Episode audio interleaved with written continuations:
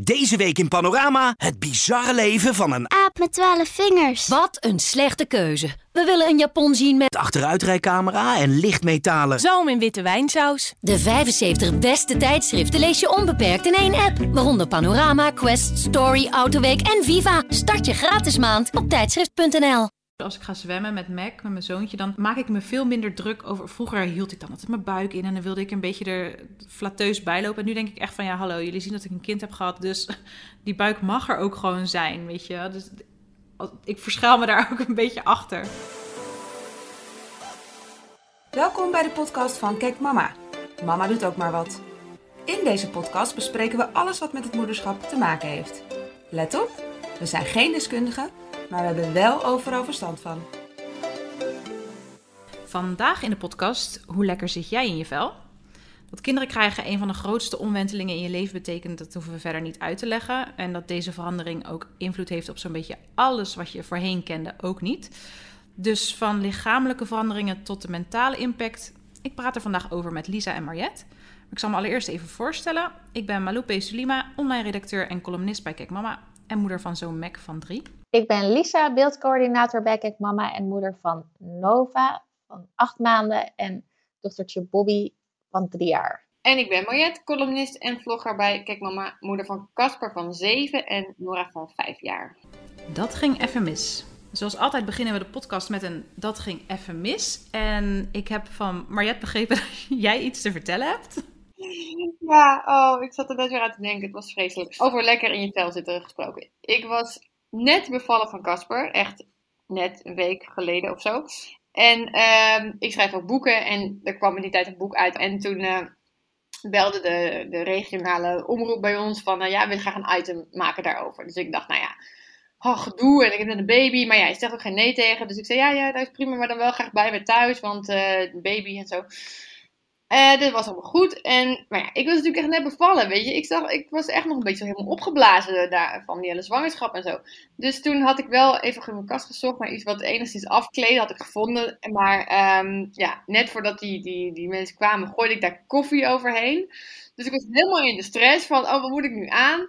En ik wilde geen zwangerschapskleding aan, maar dat stond ook weer een beetje gek. En toen had ik uiteindelijk, om de redenen die mij nog steeds niet helemaal helder zijn, gekozen om een groene polo aan te trekken. Ik weet niet eens of ik die had überhaupt. Het stond mij echt voor gemeten, die dingen.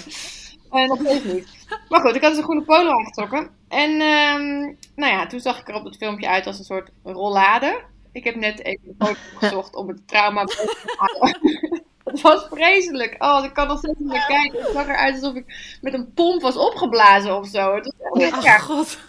Ja, ik dacht op dat moment al van, oh, ik voel me er helemaal niet goed bij. Maar ja, later toen ik het zag, nou, vond ik het helemaal verschrikkelijk. En het staat ook nog wel ergens op internet. Liever niet googlen, alsjeblieft. Ehm, en het gaat ook nooit meer echt van, van internet af. Dus dat was echt heel erg. En het, ja, was ik wel echt een beetje ehm, over in mineur. Maar goed, zeven jaar later heb ik het losgelaten. Ja. En zeven jaar later is het nog steeds Ja. online te vinden. Ja. Nee, ah. Ja, zeker. Uiterlijk. Nou, om maar gelijk met de deur in huis te vallen, uit de Lekker in je vel enquête van Kijk Mama blijkt dat maar liefst 56% van de Nederlandse moeders zegt dat ze minder blij zijn met hun uiterlijk dan voordat ze kinderen kregen. Ehm, de buik en de borsten worden het meest genoemd als de boosdoeners. En ik moet zeggen, ik herken me daar ook wel een beetje in, vooral in het borstenverhaal. Niet dat ze nu op half zeven hangen, maar ze zijn nou niet echt ongeschonden uit de borstvoedingsstrijd gekomen. En hoe zit dat bij jullie? Hoe, hoe blij ben jij met je uiterlijk en is het zelfbeeld veranderd sinds je moeder bent? Nou, ik ben eigenlijk wel net zo blij als vroeger. Niet dat ik er nou precies hetzelfde uitzie. En ik was vroeger wel wat strakker toen ik 12 was of zo. maar ook voordat ik zwanger werd, was er ook wel een periode dat ik zwaarder was dan ik eigenlijk wilde. En toen ben ik daar wel echt mee aan de slag gegaan. En sindsdien let ik wel echt op dat dat niet nog een keer gebeurt. Als het nodig is, dan grijp ik ook wel in. En na mijn zwangerschap had ik niet zoveel moeite om op gewicht te komen. Natuurlijk is mijn buik wel wat slapper en het zal altijd wel een beetje zo'n zacht stukje blijven. Zo'n soort rol, zeg maar. Maar ik vind dat niet zo erg. Ik heb er niet zoveel moeite mee. En ik vind het ook wel mooi, let op, tenenkrommend cliché, dat in mijn buik mijn kinderen zijn gegroeid. Het is echt heel erg, ik ja. weet het. Maar het is wel gewoon zo. Ja, en dat, dat je daardoor een beetje minder strak bent, nou ja, so be it. En qua borsten heb ik niet echt zoveel te klagen, want ze zijn wel relatief klein, maar misschien daardoor wel lekker ongeschonden uit het hele borstvoedingsavontuur gekomen. Dus ik kan ook Mhm. niet zeggen dat ik tot die 56% behoor die ehm, minder blij is. Ik denk wel een beetje hetzelfde over mijn uiterlijk als vroeger. En de dingen waar ik nu minder blij mee ben, rimpels en zo. Ja, dat kan ik niet echt aan mijn zwangerschappen wijten. Wel aan mijn kinderen trouwens hoor. Aan de gebroken nachten misschien. Ja, ja, precies. En aan het hele opvoeden. Maar ja, ik zit daar niet zo heel erg mee. En jij, Lies? Nou, nee, ik moet zeggen dat eigenlijk ehm, naarmate ik ouder word, ben ik eigenlijk misschien zelfs wel zekerder geworden. Terwijl ik niet per se dunner ben geworden. Want ook ik en een beetje de borstvoeding van, dat is bij mij ook, eh, dat zie je wel, zeg maar, ik best wel lang borstvoeding heb gegeven. Maar ehm, ja, ik maak me er eigenlijk niet heel erg druk om. En soms als ik denk van, nou ja, eh, het zou wel iets minder kunnen, dan let ik eventjes een periode wat meer op. Maar ik zit eigenlijk beter in mijn vel misschien wel dan toen ik jonger was. Toen was ik een stuk onzekerder. En nu ben ik, zit ik wel goed in mijn vel. Wat Mariette ook zegt van, ehm, ja, weet je, je hebt wel kinderen op de wereld gezet en zo. Dat vind ik ook heel mooi. Dat heb ik ook heel erg. Mhm. Hem- Maar hebben jullie dat ook? Dat jullie nu, naarmate jullie ouder zijn, dat jullie juist zekerder zijn geworden? Ja, ik heb wel, als ik bijvoorbeeld foto's van vroeger zie, eh, of nou ja, van tien jaar geleden of zo, dan dacht ik, dan vond ik mezelf, ik vond mezelf niet dik, maar ik vond wel, nou, er zou wel wat af kunnen. Dat was altijd bij mij dat ik dacht, nou, misschien nog twee of drie kilo. En als ik die foto's dan nu zie, denk ik, jeetje, waar heb ik me druk om gemaakt? Ik was, ik had eh, gewoon een prima lichaam. En nu ben ik daar, denk ik, wel minder mee bezig, inderdaad. Van ehm, dat kilootje, het is meer hoe ik mezelf erbij voel, niet wat ik in de spiegel zie, maar ik voel mezelf gewoon fijner als ik bijvoorbeeld ehm, twee kilo lichter ben dan wat ik nu eh, bijvoorbeeld zou zijn. Dus ja, maar ik heb niet zo zozeer meer dat ik heel kritisch naar mezelf in de spiegel kijk en ieder, in ieder vetje ga knijpen. En dat, dat inderdaad niet. En dat is misschien ook een soort van puberteit dingetje. En ja, je wordt ook gewoon ouder natuurlijk. Ik heb ook echt wel minder tijd voor hoor. Om er druk op te maken. Om je druk te Misschien is, maken. misschien is dat het wel, ja. Ja, Ja, ook niet meer zo'n ding. Weet je, vroeger was het ook nog misschien een beetje in je sociale omgeving meer een dingetje. En Mhm. nu eigenlijk niet. Ja, ik bedoel, je hebt het wel eens over met, met je vriendin of zo, maar dan heeft iedereen een beetje hetzelfde. En daarna nemen we gewoon nog een wijntje en lachen we erom. Eh, ik bedoel, colaatje natuurlijk. Colaatje light. Eh, Cola Zero. ja, en- en bleekselderijen en zo.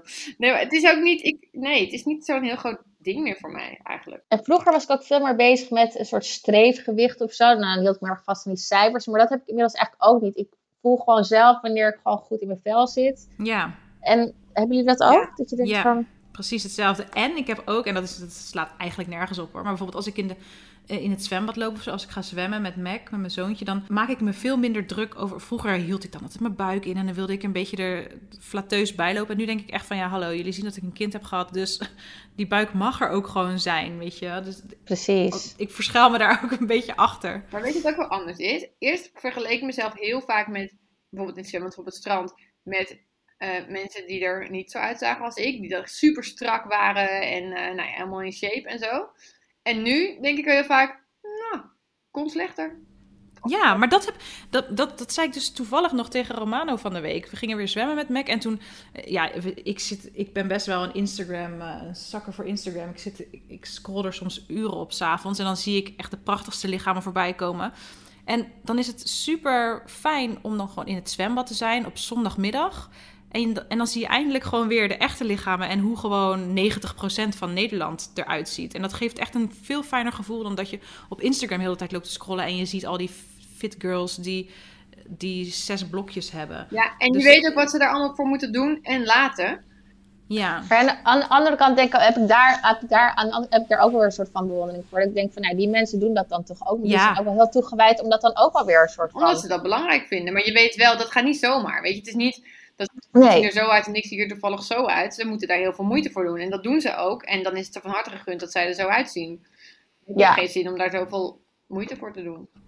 nee. nee het, eh, maar het is ook toch niet dat je de boel de boel laat. Ik bedoel, dat kan, dat, dat kan natuurlijk ook, maar... Zo is het ook niet. Behalve toen met, met, de groene Met die groene polo, polo. maar- Ja. Mag ik nog even gewoon voor de record herhalen dat ik toen zeven dagen daarvoor bevallen was? Ja, oh jeetje. Mokken voor de spiegel. Nou, ondanks dat ik echt wel eens sta te mokken voor de spiegel, vind ik het wel belangrijk om dat niet te doen waar Mac bij is.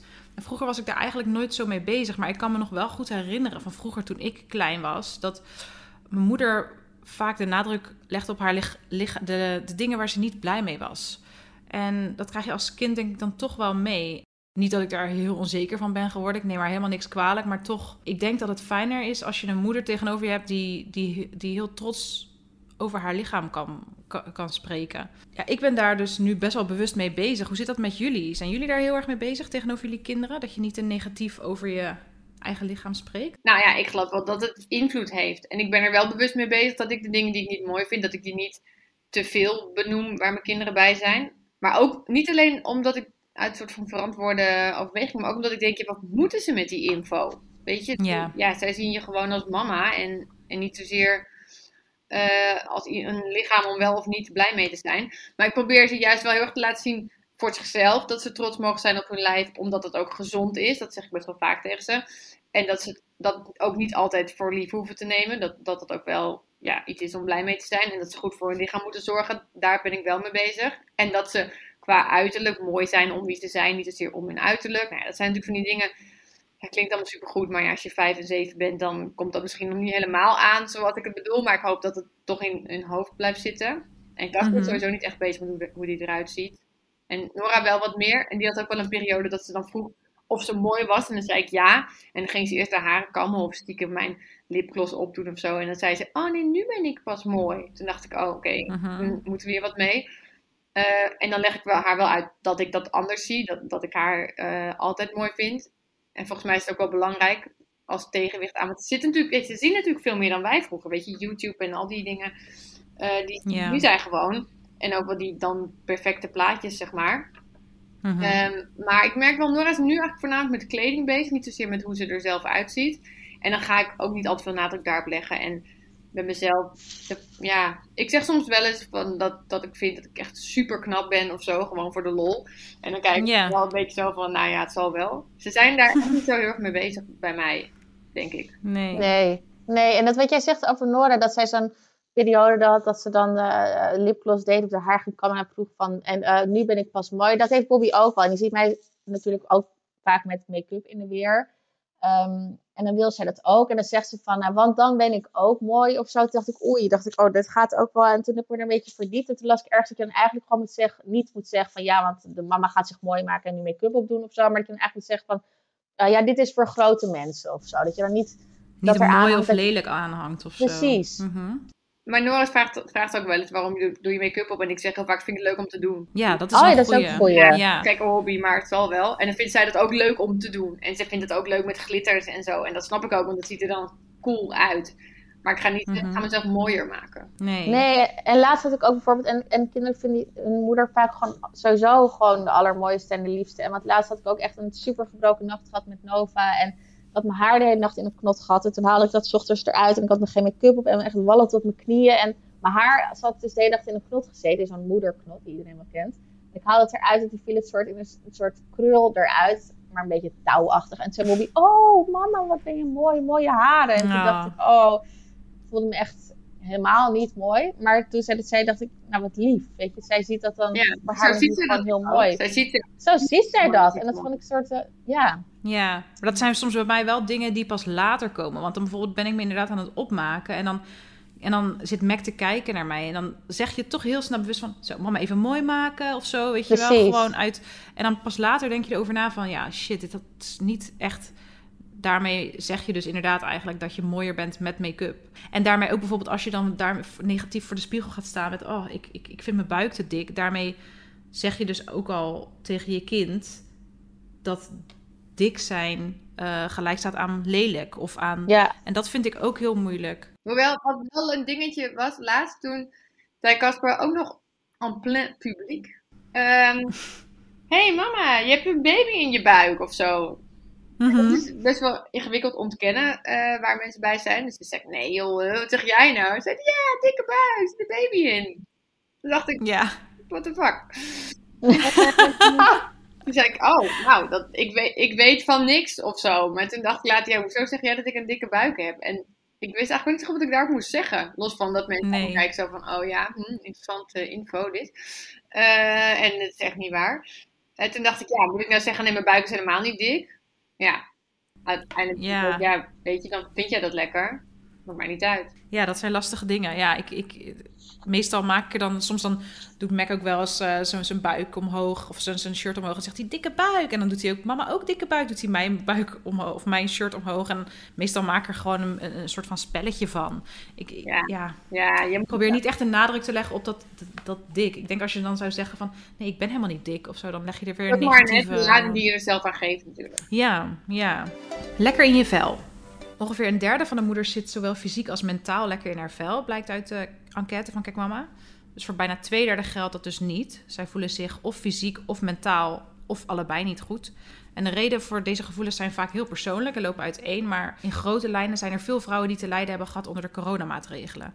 Dus ook al zijn de scholen en kinderdagverblijven alweer open, de sluiting daarvan heeft toch wel impact gehad op veel moeders. Is dat voor jullie ook herkenbaar? Nou, op dat moment zelf voor mij wel. Dat je ook de hele tijd overal tekort schiet. Je schiet tekort naar je kinderen, je schiet tekort naar je werk. En je moet alles tegelijk doen en dat kan niet. En dan heb je stress en dan ga je de hele avond werken. Uh, schiet je eigenlijk een beetje tekort naar jezelf. Dat, dat herken ik wel. Maar inmiddels heb ik daar zelf niet zo heel veel last meer van. En ben ik ook wel een beetje meer dat ik de momenten waardeer dat de kinderen op school zijn of op de opvang. Dat ik dan gewoon ongestoord kan werken. Mm dat vond ik altijd heel vanzelfsprekend. En in die zin ja, heeft dat op mij wel een positief effect gehad. Dat ik dat nu wel meer waardeer. Maar ik, ik zat ook even de reacties te lezen van de moeders die de enquête had ingevuld. Uh, en er zat ook wel veel mensen die zeiden dat ze zich vaak vermoeid en neerslachtig voelden en nog steeds wel voelen. En dat had ik tijdens die lockdowns ook wel heel erg. Niet alleen vanwege de school, maar ook dat je altijd thuis was met de kinderen. En dan wist ik soms echt niet meer hoe ik ze moest vermaken. En dan greep ik veel te makkelijk naar de iPad, want ja, dat is dan toch altijd makkelijk. En uh, ja, daar voelde ik me dan wel schuldig over. Mm-hmm. Ja, en ook, het was zo uitzichtloos. Je, wist ook, je had op een gegeven moment ook geen idee meer van hoe lang gaat dit nog duren. Nee. Ja. Dat, dat, maakt het ook zo, zo ingewikkeld, vond ik dan. En dan, en dan was het weer eventjes, uh, dacht je, oh yes, het is voorbij. En dan ging het weer dicht allemaal. En ja, voor mij, ik heb nog steeds wel dat ik last heb van de na naweeën. Klinkt heel heftig, maar dat ik toch wel, ja, ik ben nog steeds wat vermoeider dan daarvoor, voor mijn gevoel. En ik weet niet hoe dat komt. Misschien heeft, ja... Nou, ik las daar laatst eens iets over. Omdat ik, ik, ik hoorde ook in, het, ik hoorde het in mijn omgeving heel veel. Ik merk het zelf heel erg. Goed, het kan ook iets te maken hebben met een baby van acht maanden. Maar ik, maar ik hoorde dat heel veel, heel veel in mijn omgeving. En toen las ik daar een artikel over dat dat toch ook iets te maken kan hebben met een soort post-pandemie iets. Ja, dat dat toch best wel veel impact heeft gehad op heel veel mensen. Mm Ja. En ook psychisch. En dat dat gewoon, uh, ja, het was, het was eigenlijk niet niks. Als je terugkijkt ook hoe, uh, hoe we dat allemaal hebben gedaan met z'n allen. In thuiswerken en uh. En... Nou, en op dat moment was er bij ons in elk geval ook niet echt tijd om daar eens eventjes rustig aan te gaan wennen. Of te verwerken of over na te denken het was gewoon, oké, dit is de situatie, veel plezier ermee. Want volgens mij ging in die eerste lockdown, op, op vrijdag werd gezegd de school gaat dicht. En op maandag moest je er maar mee dealen. Ja. En ook met je werk. En je, er was gewoon heel, daardoor, omdat je natuurlijk ook met thuis was met de kinderen, had je helemaal geen tijd om op dat moment te denken, wow, wat overkomt mij? En hoe ga ik hiermee dealen? Je moest maar door, door, door de hele tijd. En omdat het nu ja, dan alweer even geleden is, misschien dat je dan juist nu daar wel aan toe komt. Dat je daar gewoon mhm. een soort verwerking in moet doen of zo. Ja, en ik had ook altijd het gevoel van, oh, iedereen gaat hier doorheen. Dus dat, dat maakte het op dat moment voor mij minder heftig en minder intens. Maar als je er dan nu aan terugdenkt, denk je van, jeetje, hoe hebben we toch dan weer geflikt? Met een kind van twee, gewoon 24-7 binnen, de deur niet uit. En toen, dat, toen ook nog een beetje, ook die spanning van, we wisten toen nog niet echt wat corona was. Dus je dacht gewoon, als je corona krijgt, ga je dood. Dus je wilde ook echt niet dat, ik wilde echt niet dat mijn ouders het kregen bijvoorbeeld. En daar was je dan ook weer heel panisch voor. En eh, ja, ik denk gewoon alles bij elkaar. Dat dat ervoor heeft gezorgd dat, je, dat ik nu nog af en toe even besef van... jeetje, dit is wel iets wat je later aan je kleinkinderen gaat vertellen... van wat wij toen meemaakten vroeger. Hmm. Ja, ik wil het niet... Uh, niet vergelijken met, met een oorlog of dat soort dingen helemaal niet. Maar het zijn wel dingen in de geschiedenis, voor mij dan, die, die bij mij wel bij zouden blijven.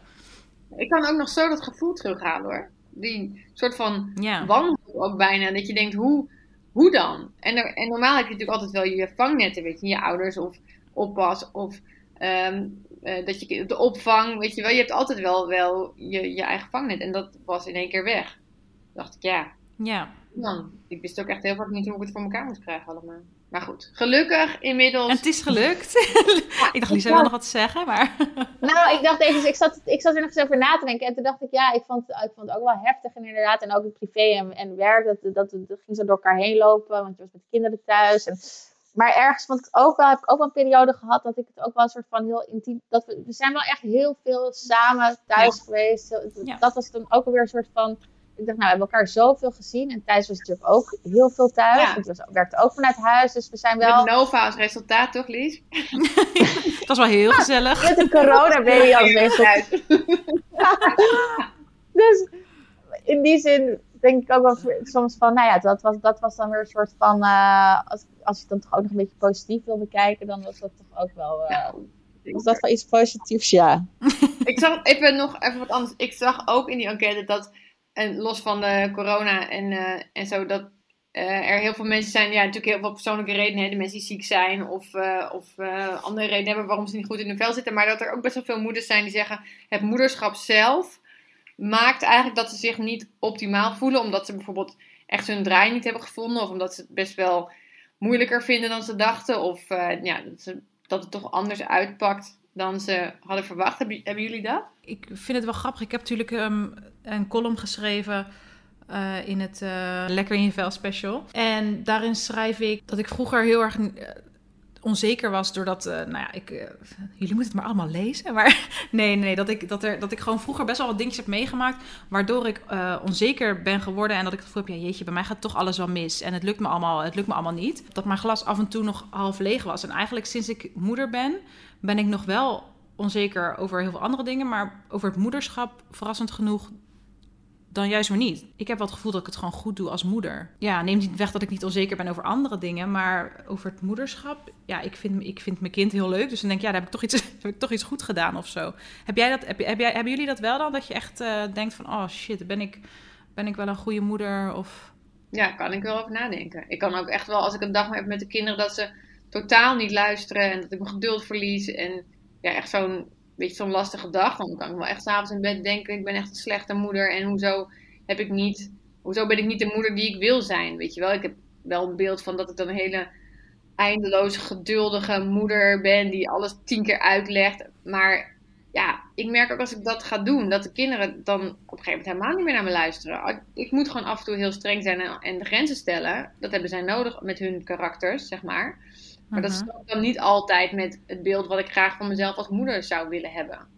Dat, kan ik soms wel, eh, dat vind ik soms wel lastig. Ja, een mooie kant van social media vind ik dat je dan ook wel weer ziet dat andere moeders precies hetzelfde gevoel hebben. Ik heb ook wel eens dat ik in mijn bed lig en dat ik eh, denk van... Jezus, ik heb Mac vandaag echt niet onder controle gehad. Maar dan kijk ik weer eventjes op social media en dan denk ik... Oh, ik ben niet de enige die het heeft. En, Ja, dat is wel ja. de- maar goed, ik snap wel je, je frustratie dat je dan denkt... Ja, zo zag ik het niet voor me. Ja, dat herken ik wel. Want ik dacht, van, ik dacht voordat ik moeder werd, dacht ik, oh, en dan word ik zo'n hele relaxte moeder. En ik ben sowieso niet zo heel goed in streng zijn. Maar nu moet het af en toe wel, merk ik. En dan denk ik ook wel eens van, oh, dat heb ik wel heel anders voor me gezien. Maar dit is gewoon ehm, wat het is. En dit werkt het beste voor eh de situatie hier thuis. Dat is dan ook wel weer prima. Heb je dan het gevoel soms van... Oh shit, ik had het toch liever anders gezien? Of denk je van... Nee, dit, dit, dit, dit hebben ze gewoon nodig. Dus ik eh, vind het oké hoe ik nu ben. Ja, dat laatste denk ik. Ja. Jij, Jet? Ja, s- meestal wel. Maar soms denk ik ook, ja, weet je, dat was...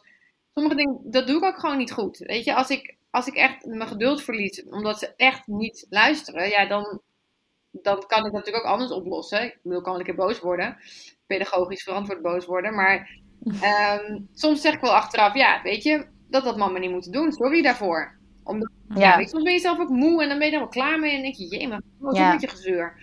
Ja. Eh, en dat, dat, ja, meestal heb ik dat wel redelijk in de hand, maar soms dan reageer ik dat wel af op de kinderen. En dat vind ik dan ook niet aardig van mezelf. Maar goed, daar zeg ik dan ook wel sorry voor. En dan denk ik, nou ja, het is op zich ook wel weer. Ik las laatst dat sorry wel een goed woord om tegen je kinderen te zeggen, omdat ze daar ook echt wel van leren dat je niet perfect bent. Dat soort berichten lees ik heel graag, want dan denk ik, oh kijk, hij moet verantwoord bezig zijn. Ehm, maar eh, ja, dat, dat je soms een beetje jezelf zoekt als moeder, zeg maar, dat, dat herken ik wel. Niet dat ik daardoor niet goed in mijn vel zit of zo hoor, helemaal niet. Maar ik vind het wel een eh, soort continue zoektocht in mijn leven. ja, nee, tuurlijk. Maar dat zal het ook altijd blijven. Want de kinderen die veranderen ook met de Ja, dag. heb je het net door? Zitten ze weer in de Ja, is, Ja, dat is echt. dat is wel zo, ja. Kijk mama keuze. We eindigen de podcast zoals elke keer weer met een kijk mama keuze. Nou, het is heel simpel. Je moet kiezen. Of je moet je spiegelbeeld altijd een kus geven. Dus ook in de etalageruit. Of je mag nooit meer in de spiegel kijken. Hm. Vreselijk. Het eerste zo, je moet je spiegel altijd een kus geven. Totdat ik ging nadenken over de hygiëne van etalageruiten. Toen wou ik dat niet meer. Nou, in de spiegel vind ik ook wel een dingetje hoor. Ja, ik, ben, ik, ben, ik ben toch, durf, durf toch wel te zeggen dat ik dan best wel ijdel ben in dat opzicht. Ja, ik ook. Gek is dat, hè? Dat je daar benauwd van krijgt. En ik Dat wil een escape, voor, want ik heb lenzen. Dus hoe moet ik dan mijn lenzen... Nou ja, trouwens, die heb ik ook niet meer nodig. Jawel, je moet natuurlijk wel auto rijden. Je moet wel andere dingen in je leven doen dan naar jezelf kijken. nee, die gebruik ik alleen naar mezelf te kijken. Hoe moet ik altijd ook in de spiegel kijken? Kan ik mijn lens ook niet meer indoen. Nee, ik denk toch dat ik voor de etalage eruit kussen. Ik ook. Ja? Ik ook. Ja, ik niet. Nee. Nee? Nee, ja, dan vraag ik wel aan de mensen die naast me staan: dan heb ik iets tussen mijn tanden of hoe zit mijn haar? Of hoe...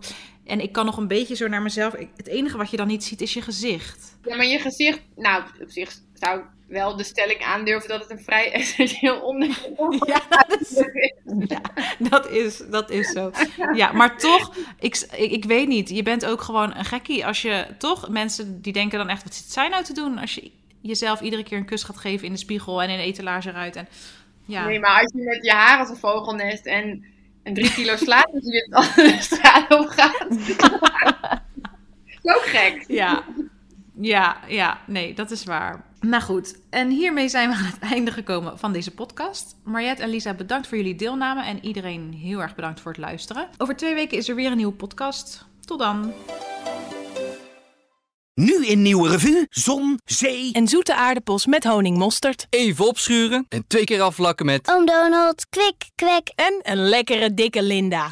De 75 beste tijdschriften lees je onbeperkt in één app. Waaronder Nieuwe Revue, Margriet, VT Wonen, Donald Duck en Linda. Start je gratis maand op tijdschrift.nl.